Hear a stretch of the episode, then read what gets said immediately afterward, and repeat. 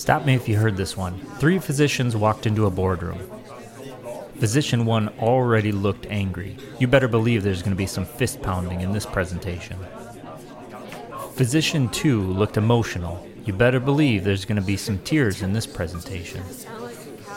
Physician 3 looked stoic, plain, inanimate. This is not going to be a very engaging presentation.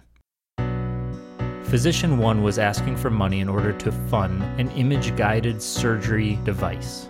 This surgeon had come to the organization with a very specific specialty, and they needed this particular device in order to perform the surgery the way that they wanted it. The physician, very sternly, to the point of anger, made their case for the technology that they wanted funding for.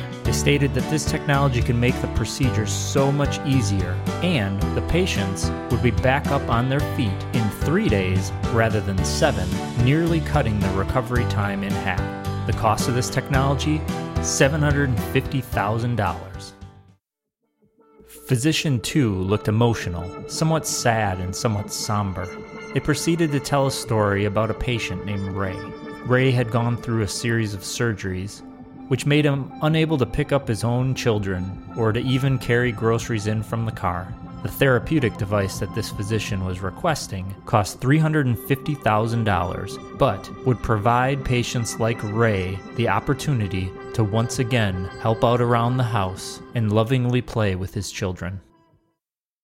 Physician number three was requesting the replacement of some sterilization equipment. This equipment was reaching its end of life had some service and reliability issues, and they felt like it's probably a good time to replace it now. They suggested that maybe it could wait another couple years, but to be proactive, we should probably do it now. The total cost of this request was $500,000. These are all legitimate justifications for the replacement or the addition of healthcare technology. However, this particular hypothetical hospital only has enough capital funding to pick one of them. So, which one do they choose? The truth is, many of the requests for capital funding have very good justifications, have very good stories, and even have return on investment. But the reality also is they're all competing for the same funding, and the funding is not infinite. So decisions have to be made, the emotion has to be taken out, and you have to look at the data, the dollars, the utilization, the volumes, and ultimately, does this provide an improved clinical outcome? Three physicians walked into a boardroom. Physician 1 looked angry. Physician 2 looked sad. Physician 3 looked stoic. Physician 1 was asking for money in order to fund an image guided surgery device. Physician 2 looked emotional. They proceeded to tell a story about a patient named Ray. The therapeutic device that this physician was requesting would provide patients like Ray the opportunity to once again help out around the house and lovingly play with his children.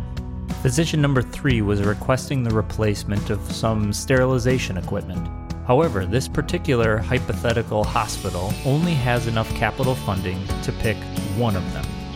So, which one do they choose? The answer is number three. You see, physician number one was asking for the image guided surgery device to help with their procedures. They had stated that it nearly cuts in half the time for the patient to get back on their feet. What was not clear in the presentation was after the point that the patient is back up on their feet, the measured clinical outcomes of that patient population is no different than without the image guided surgery device. It doesn't decrease the length of stay of the patient, it merely just gets them back on their feet a couple days early. You also can't charge more for the image guided surgery in this particular case, so the cost of the equipment would have to be accommodated through increased throughput of the procedure. However, the procedure itself doesn't take any less time either, so there's no efficiency gain. It costs more, you don't bring in more revenue. The immediate benefit to the patient is seen, however, the long term clinical outcome does not justify the purchase of this new technology. Physician number two was asking for the therapy device. They told a touching story of their patient Ray, which made a personal connection to the people in the room listening to the story. However, what was not clear in that presentation was that the patient population that would utilize this technology is less than a dozen per year. So, although it benefits very greatly this particular patient population, but it's a minimal impact when you consider the volume of patients that it impacts. Also, what was not clear in the presentation was that there's alternate ways to provide this same therapy rather than using this device. Yes, this device may be convenient, however, there are alternate paths using current technology and current methods that could achieve a similar outcome. So the cost is not justified by the patient outcomes nor the volume of patients it impacts. Physician number three was asking for sterilization equipment. This was replacement equipment, and they even indicated that they could still get by for maybe a year or two before they replace this equipment. However, what was not clear in the presentation is that this particular hospital had a projected surgical growth of nearly 15% over the next year, and therefore, equipment and tools that need to be sterilized using this sterilization equipment was going to go up by 15%. On top of that, this hospital also has had a history of issues with hospital acquired infections, which not only has significant costs related to taking care of those patients beyond their original condition, but also legal liability costs and potentially putting their accreditation at risk. Therefore, this hospital committee decided to go with request number three. Now, was this the right decision? I can't answer that question. Only my hypothetical hospital could. The truth is, many of the requests for capital funding have very good justifications, have very good stories, and even have return on investment. But the reality also is they're all competing for the same funding, and the funding is not infinite. So decisions have to be made, the emotion has to be taken out, and you have to look at the data, the dollars, the utilization, the volumes, and ultimately, does this provide an improved clinical outcome?